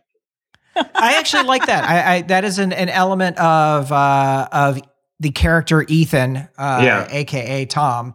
That idea of saying, "I'm just going to figure it out." Um, actually, there's a great moment where um, Walker is saying something to him about, you know, what are they going to do? Because oh, Solomon's going to identify him when they break when they break him and uh, out him to the White right. Widow. This is when he's undercover, and Tom's response is, "We'll burn that bridge when we when get, we get there. to it." And that's like, yeah, that is like the philosophy of making a movie. Not cross. Not cross. Yeah. Burn that bridge. Burn the bridge. Yeah. And so like there is like this element of improv that the filmmakers talk about where they're like, yeah, they get themselves into these problems and then they have to like figure out some story solution to like the, mm. the corner they painted themselves into, which is not unique to this movie, the Mission Impossible movie. That's also how Kubrick, right?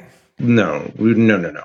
No, Kubrick was an obsessive planner who like planned out like every. I was thinking of him, Kubrick pushing his actors to the point of breaking them down to the yeah, point pushing where... his actor. But like if, from a story standpoint, he was he like you know like n- you know Napoleon like the Napoleon movies never filmed, but there's like eighty thousand. Yeah. Oh yeah, like, yeah, yeah. Totally. You know, cue cards totally. that will show you story exactly how, what was supposed yeah. to happen. No, but this is this is like how. Um, my understanding is like part, like partly like episode nine was this way. So they're just like, I don't know, like what's, you know, like we're, we're going to have this, like, we're going to need like this story solution. Like, you know, let's find out what happens along the way. You know, a lot of movies are made that way. A lot That's of movies are made that yeah. way. That's crazy to me. Like it doesn't, that doesn't seem great. Like I, I, I mean like, you know, obviously it works. Like this movie was a commercial, like all the movies are commercial successes, but like, I mean like, you know, just like, can't you just get some cards and write down what you think is going to happen in the third act? Like, is that like too much to ask? Like, I before you before you spend one hundred seventy million dollars on a wind turbine, like just like.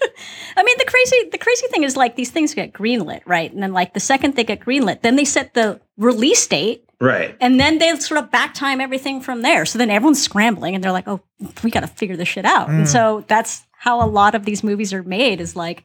They get announced and then they figure it out. Yeah. Well, typically you think about filmmaking by committee or something, Um, but I, I, I mean, I definitely echo that, that Jason. For me, it was, it's kind of shocking the fact that there wasn't more regimented process on, for instance, episode seven, eight, nine to say like, this is the story, story this is what's happening. We're, yeah. And we're going to bring in people to execute each part. It was more like, as it was like, like, we're just going to have this creative team and like, we're trusting them to like figure stuff out. And like, here's, you know, go for it. Mm. The project manager and me kind of, I just don't, I don't get that, but I don't, I don't make movies. So I won't, we won't put you on the spot uh, or, or on the record for commenting on Star Wars related management techniques. So it is crazy that like so many movies are made that way.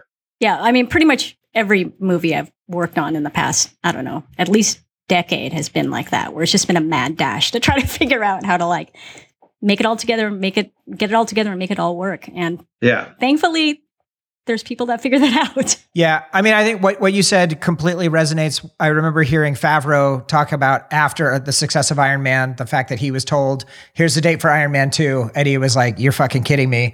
Um, and then we got to go figure out how to make it happen. Uh, so yeah, definitely a challenge. Iron Man, by the way, just weird sidebar. That was my favorite movie I've ever worked on.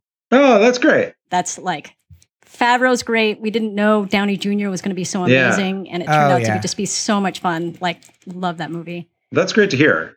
It's a delightful movie. I'm excited for how much more of the Marvel Universe Favreau is hopefully being given to run. I think that would be the, uh, a good turn of events for everyone. He's got his fingers on a lot of pies right now. Yeah, yeah, yeah. No doubt. Yeah, no doubt. I would like to see him continue getting into the Star Wars world, ideally. Yeah. All right. So so from here, we have two last pieces that kind of drive us to many different climaxes of, Good Lord. of action. There's a lot in this uh, movie. I'm like tired. I'm tired just like remembering what was in the movie. There's just a lot. It's just well, a lot we're gonna, of stuff. We're going to hit, we'll, we'll, we'll close this, we'll close this out. Uh, but so you have the Benji, I need a nap Ilsa. Before we go on. We can't just, we can't just. You uh, need an espresso?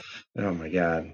So we have the Benji Ilsa Lane fight, which to me is a really, really great fight. It's fight. super funny and yeah. has all these really great intricacies, like the moment where she kicks the box over when he's choking. Yeah, it's like a Jackie Chan fight, really. Exactly. Yeah, she does. She does her like anti-flash. Yeah, yeah, yeah, yeah. That's funny. That's funny.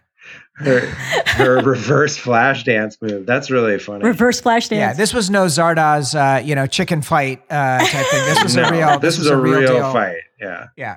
So I, I love that uh, how that how that all went out. Um, oh, and I did note she had the rope at one point, and she lashed out like she had a hidden sl- a secret sleeve. It was very. I'm telling you, it was like very Crouching Tiger. It was like there was a very like a you know like kind of like a uh, uh, kung fu movie element to this uh, to that, that fight scene. Um, which I really liked. All right. So while that fight scene is unfolding, we we get to Tom Cruise Loves Helicopters. Tom Cruise Loves Helicopters. That was a, that was the working title for Mission Impossible six. So him running up and grabbing the rope, and then the helicopter takes off. Now I'm smart enough to know yeah. he's on wires. The wires are cu- are are you know bolted onto the helicopter, and there is literally no way that he could fall um, and be significantly damaged. But the concept of running up and grabbing a rope and hanging from the bottom of a helicopter, and then climbing up the helicopter in a subsequent shot and falling all the way down, bouncing off that thing. Yeah, they really dropped that dude. They dropped him for real. They dropped him five times onto that. Onto that. That's insane. They, they, they that is a. They really bounced Tom Cruise off of a giant, a giant rock hanging from a helicopter. I don't know what that was. I don't know. It was like laundry or something. Yeah. What, what was going? It's yeah. I didn't know what it was either. I also went like it seemed important for some right. reason. That's wild though. Like five times they're like, yeah, we're gonna drop Tom Cruise onto this giant rock. Uh, out of a helicopter, like at like at like real speed, and like he's like, yeah, he's like, it really hurt, like every time, not it like knocked the wind out of you, and they're like, people watched it, like there's Re- Re- Rebecca Ferguson's like, was what are they doing over there? And they saw him, and she saw him fall, and she just screams, she's like, oh my God, Jesus, amazing stuff. Uh. So I do love when he finally gets up into the helicopter, there is again this great moment where the guy looks at him like, good guy. Where the hell did you come what? from? Yeah. Where'd this dude in the helicopter come from? You'd be surprised. Um, if you were in a helicopter and a dude like just suddenly popped up, you would be shocked. Yeah. So you have this uh, chase and crashing and, and all that kind of stuff. But I do want to say the colors for all of this and in general, the scenery. So we have shots from Queenstown, New Zealand. We have Lake Quill, overflowing into the Sutherland Falls, like down two thousand feet. Um, and then eventually they crash, and we have the... They crash into Norway. Preikestolen. Preikestolen. Preikestolen, okay. Yeah. Have you been there? Yeah. The uh, preacher... I have been there. The preacher's pulpit. It's beautiful.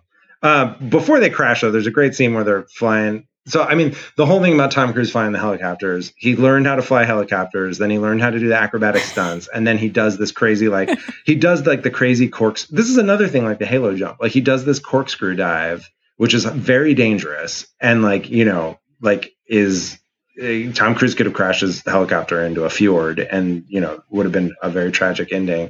And, like, it's not clear, like, why, like, for what shot, like, of Tom Cruise being in that, like, the the exterior shot, anyone could have been flying the helicopter. Like, it doesn't mm. the fact that Tom Cruise is flying it doesn't really matter. Uh it does matter. I mean, for like it does it does matter because you know he's flying it. Yeah, this is like some sort of like, you know, uh meta, like, gourmand theory of film where it's like you need to know, like, where the, you know, the cow came from, like, in order to appreciate its flavor. It's like, I don't know, maybe. But there's a great scene where Tom is flying the helicopter in the helicopter battle, and he looks at he looks at Henry Cavill, and Henry Cavill realizes it's him, and he just goes, "That's right." Like, Tom Cruise, like, gives him a gives him this, like, "That's no, no, right." No, no, the line, because I wrote this down. Oh, good. The line, the line is, "That's right, prick." That's right. Prick. Oh, great. Oh, great. It's even better. Prick. Loved it. That's right. Prick. I feel this whole helicopter thing is, I mean, I, helicopters were like a big thing, like in eighties, you know, right. Airwolf and Blue Thunder. Blue Thunder, Blue Thunder. Was that Roy the other thing? And I feel like, I feel like that they went out of vogue. Yeah. Like, people didn't have epic helicopter battles yeah. for a really yeah. long time. So it's nice that he And they literally just said, like, they're like, they say in the commentary, like, "We've long wanted to do a helicopter fight. Like, we wanted to, we just wanted to do a helicopter fight. And so we were going to fucking do it. We had one hundred seventy million dollars. Tom wanted to learn how to fly helicopters. We were, we, that was the one postcard on the cork board was helicopter fight. And we just worked around from that. Nailed it. It's wild shit. But yes, going back to Preikestolen, the preacher's pulpit in Norway overlooks the Lysfjord. Uh, just a really beautiful fucking beautiful part of the world. And like you, I mean, it's, you, that is what you see what it, you see what it is. It's pretty dope. Yeah. Well, that showdown, that showdown was good. Um, at that point I was like really exhausted, um, kind of getting, getting through it. But, um, you know, that final resolution there, and it comes down to Tom climbing again, which is a callback to Mission Impossible mm-hmm. two. Yeah. Um, but it's like in that moment, it's like, oh yeah, this is my thing. I know how to do this rock climbing. Uh, that's, that's my, that's my happy place. Um, so that's the, that's the close. They, you know, he, he pulls the pin, they're able to, to cut the thing. There's a cut beautiful the shot of him hanging on the edge as mm. the, the sun, uh, you know, the light of the sun faking you out about whether a nuke just went off. Um, that was really cool. And then you have this final wrap up with him in the hospital bed and, uh, and talking to Julia. And to me, this was intense. This notion that, uh, you know, she has this cross to bear, but she accepts it. Um, she says, "Look at me, look at my life. I love what I do and would not have found it if I hadn't met you. I'm a survivor. Uh, nothing happened because you were here. I sleep soundly at night knowing you always will be." I just thought that was... I know who I married. What did Ilsa whisper to her? This is like the Lost in Translation. Yeah. Yeah. We were like, what, what's, what's going yeah. on? No, we're not going to tell you. I will Sorry. Cut you. Beat it. I murder people. Yeah, I don't know. Uh, Lorelei, last, any closing thoughts on Mission Impossible Fallout? Anything we missed, or or anything you want to uh, you want to add? Well, you know, I was just thinking at that that last scene where it's Julia, and then in comes Ilsa, and it's like, we're going to replace you with the younger one. I know. Like, I felt like it, it ended I felt that, that way. Too. Mm, kind of bummed mm, me out yeah. that that's that's how that was going to end. But I I mean, mm. aside from that one thing, but this is the kind of movie that I want to see in a mm-hmm. theater, and I miss going to theaters mm-hmm. and being able to like see these huge blockbusters. Watching this again just made me it made me miss that experience. Mm. When I, so I know you've had a running Twitter thread about the nineteen eighteen pandemic. When will we be back in theaters? I don't know. I'm really I'm really bummed about that. I I just finished the Twitter thread. Uh, pretty recently. And there's too many things out in play, right? Mm-hmm. I think what, what you might need is like definitely some government support, because that's what happened in nineteen eighteen was a lot of the independent theaters is that they, you know, they asked for mm. government rebates mm-hmm. so that they could account for the time that they were closed. Um, so, you know, that kind of needs to happen. We should say briefly, A M C announced today that they may run out of cash by the end of the year. I saw that. I saw that. But on yeah. the other hand, I'm like, yeah. there are just too many screens, right? Like these cineplexes are just outrageous and they're empty for so much time. Mm. Like during the day, they're practically empty, right? They're mostly there for weekends. Mm-hmm. So in nineteen eighteen, the theaters were independently owned. Mm-hmm. Like they were most, they, they weren't chains yet.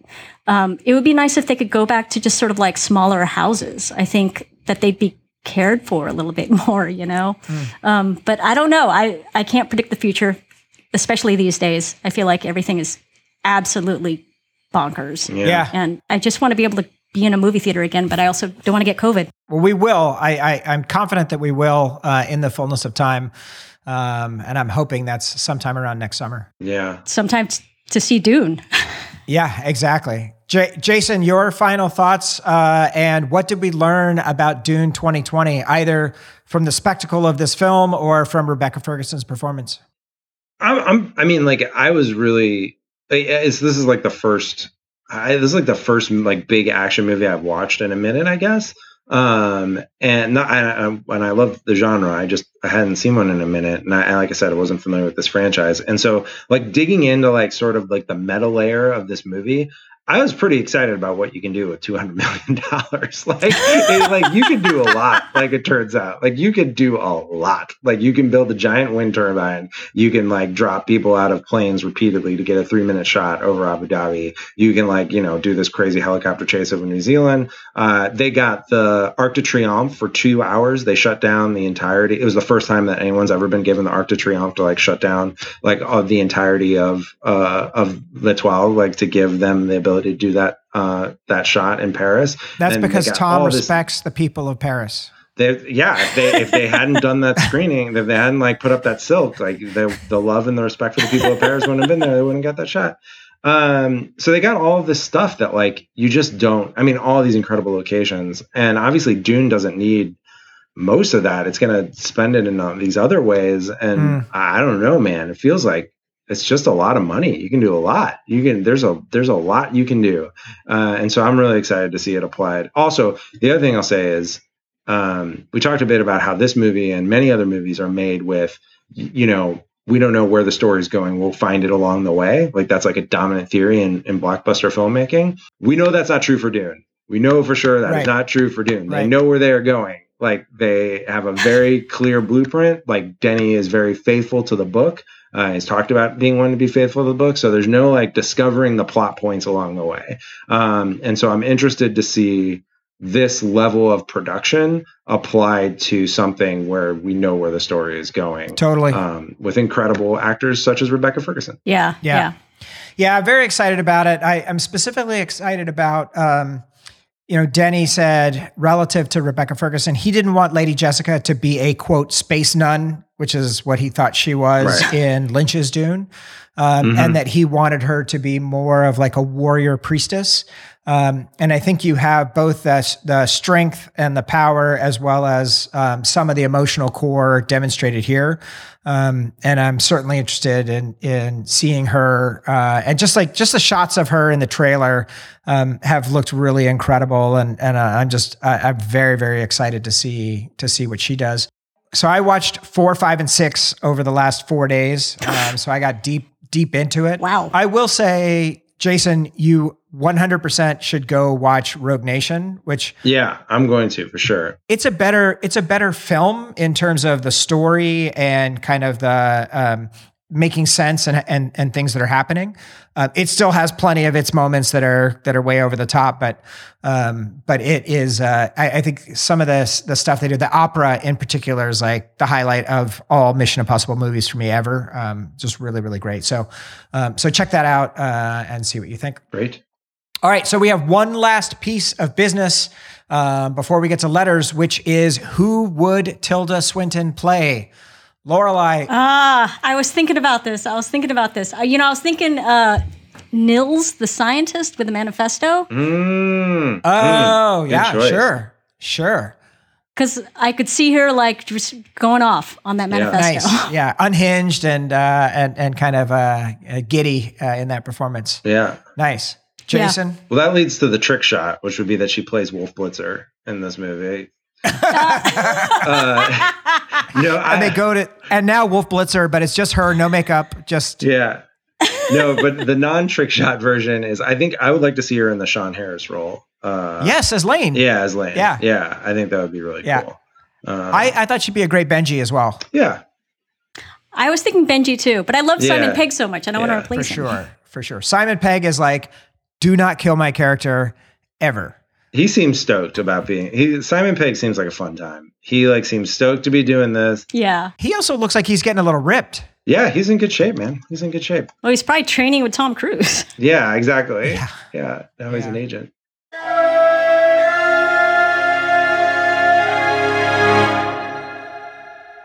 Okay, that brings us to letters. Let's see. I have one letter and one voicemail. Ooh. And again, I don't read these in advance. Uh, try and get a try and get a live reaction. For purity's sake. This first one is, hello, friend. My name is Reem Hashimi, the Emirates Minister of State and Managing Director of the United Arab Emirates, Uh-oh. Dubai. Uh-oh. World Expo twenty twenty what? Committee, which has been postponed to October twenty-first to March twenty-second because of COVID. I'm writing to manage the funds I received as a financial gratification from... I'm not sure this is... It's so good. Yeah. That's a great gag. Yeah. Well played. Thank you, Reem.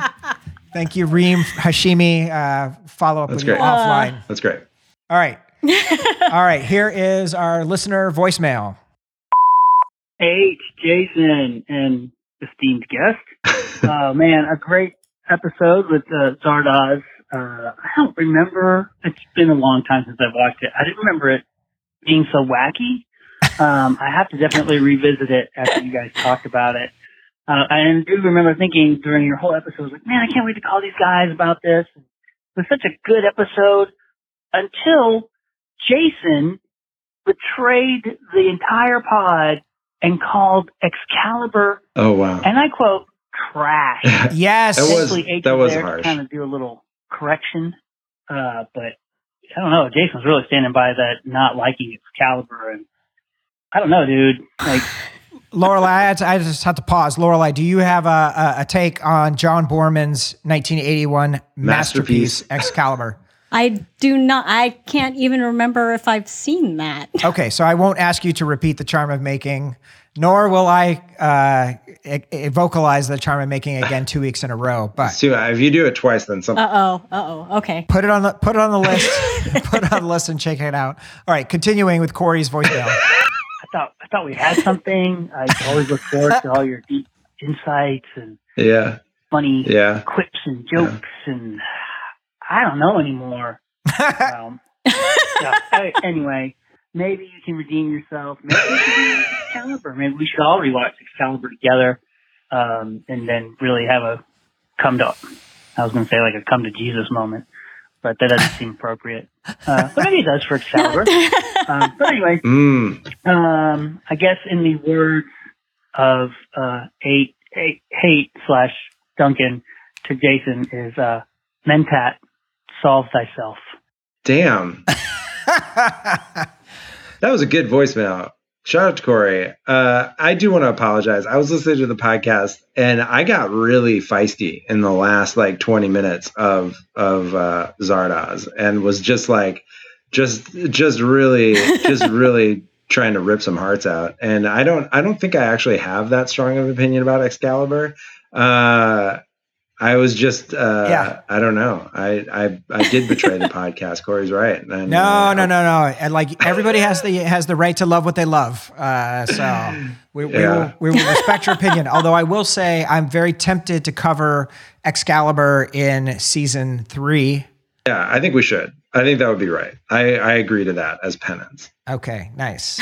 Very good. Uh, I have I have just like one or two small notes okay. in the letters section. Go for it. Uh, one is uh, Keith Frazier at Otaku Keith asked us if we were going to cover Incendies, uh, Denis Villeneuve's movie. Yes. Uh, and we will cover it at some point. We're doing Prisoners next week. Uh, Incendies, I believe, will be in season three. Yes, we'll definitely. Yeah, but we're definitely going to... Well, anything Villeneuve's done, we will cover. Uh, and then one other point... Uh, about Zardoz. Oh yeah. Nick, o- Nick O'Neill, uh, in response to our posting about Zardoz, or episode about Zardoz, said, this is definitely the weirdest James Bond film, and, which I thought was a really good on Zardoz, and kind of blew my mind, because Zardoz is of course a movie of a race of eternal beings who achieve immortality through gemstones. And so honestly, Diamonds Are Forever would have been a better title for Zardoz than Zardoz. Which is, I mean, love it. Yeah. The problem is they couldn't get it to they couldn't get it to fit in the logo, in the metal the metal style logo. Lorelei, uh, as we wrap it up, what um, you know, what are you excited about? What do you have going on? What can you talk about that that uh, is is your next thing that that is making you happy? Um, well, I'm currently working on Space Jam, oh, and I actually amazing. don't know anything about sports ball, but. Uh, It turns out this LeBron guy is a really cool dude. Like he's good. I, he's good at basketball too. I like him. He had a good week. He had a good week. Yeah, yeah. It turns out he had. He also had a really good week, and I just he just seems like a really good guy. So it makes me it makes me feel happy that I'm working on this, because I feel like I'm, I want to support good people. You know. At King James on Twitter, like one of the one of the all time. Uh, that's good. I think I think LeBron James needs our plug for people to find out where he is. They might not be able to find. They, LeBron James, very little known, but once he gets that Dune Pod shout out, people are going to start finding out. That's it. The Dune Pod bump is going to get, that works every time. Yeah. It works every time. Yeah. And that's it for this episode of Dune Pod. I want to thank Jason and Lorelei for a really fun conversation. Next week, we tackle Denis Villeneuve's first American feature film, twenty thirteen's psychological thriller, Prisoners. It's dark, but it's amazing. If you're enjoying this podcast, follow us at DunePod on Instagram and Twitter, and share our social media posts, as it really helps new listeners find the show. DunePod is a production of H Industries, a member of the Paper Keg Radio Syndicate. The episode was produced and edited by me, H. Our artwork is by Catcher, and our theme music was composed by Toby Forsman of Whipsong Music. Thanks for listening. We'll see everybody next week.